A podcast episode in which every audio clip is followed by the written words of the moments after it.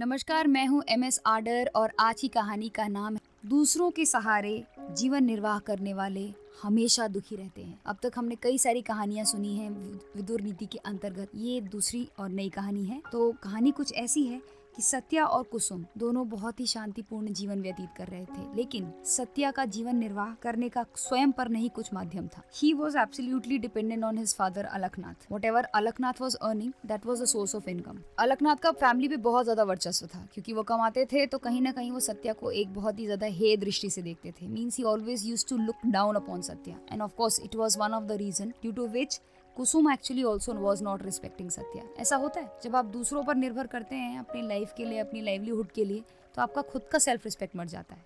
और ऐसा ही था सत्या के साथ में भी।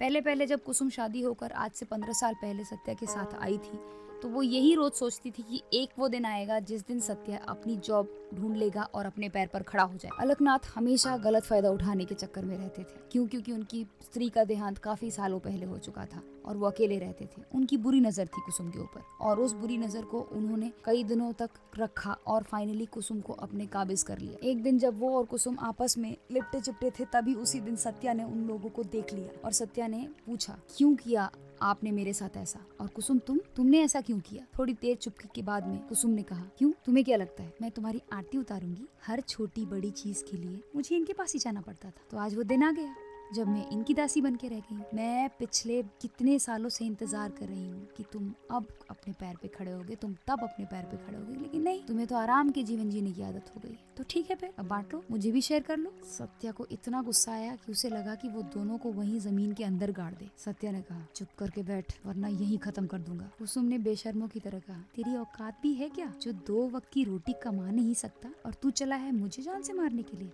निकल यहाँ से, आज के आज इस घर को खाली कर। और जहाँ तक रही बात साथ में रहने की, मैं देती हूँ तुझे तलाक। मुझे ऐसा कोई इंसान नहीं चाहिए जो खुद छोटी बड़ी चीजों के लिए दूसरों का मोहताज है। अलकनाथ ने कहा, यहाँ से निकल जा और आज के बाद अपनी शक्ल मत दिखाना, भूल जा कि ये तेरी पत्नी है, समझा? सत्या का दिमाग चकरा गया, वो समझ ही नहीं पा रहा था कि क्या हो रहा था। यह शायद कई दिनों से हो रहा था और उसे आज समझ में आया था। पश्चाताप की अग्नि में जलने लगा, लेकिन बहुत देर हो चुकी थी। आज उसे महसूस हो रहा था कि उसे बहुत पहले ही अपने पैरों पर खड़े हो जाना चाहिए था। जो लोग दूसरों के सहारे जीवन निर्वाह करते हैं, वो एक बंधुआ मजदूर से भी बदतर जीवन जी। लेकिन आज बहुत देर हो चुकी थी, आज वो कुछ नहीं कर सकता था। चुपचाप से सर लटकाकर वो बाहर निकल गया। कुसुम ने अलकनाथ को कहा, डार्लिंग आप उसकी चिंता मत करो, चलो हम अपना कंटिन्यू करते हैं। अलकनाथ ने कहा, और नहीं तो क्या, मैं थोड़े दूसरे लोगों की वजह से अपना मूड खराब करूंगा, फ्री लोडर कहीं का। वो अपनी दुनिया में रहने लग गए और मस्त रहे, और यहाँ पे ये परेशान और हैरान रहा। जब समय रहते सत्या ने अगर नौकरी ढूंढ ली होती, अपने पैर पर खड़ा हो गया होता, तो शायद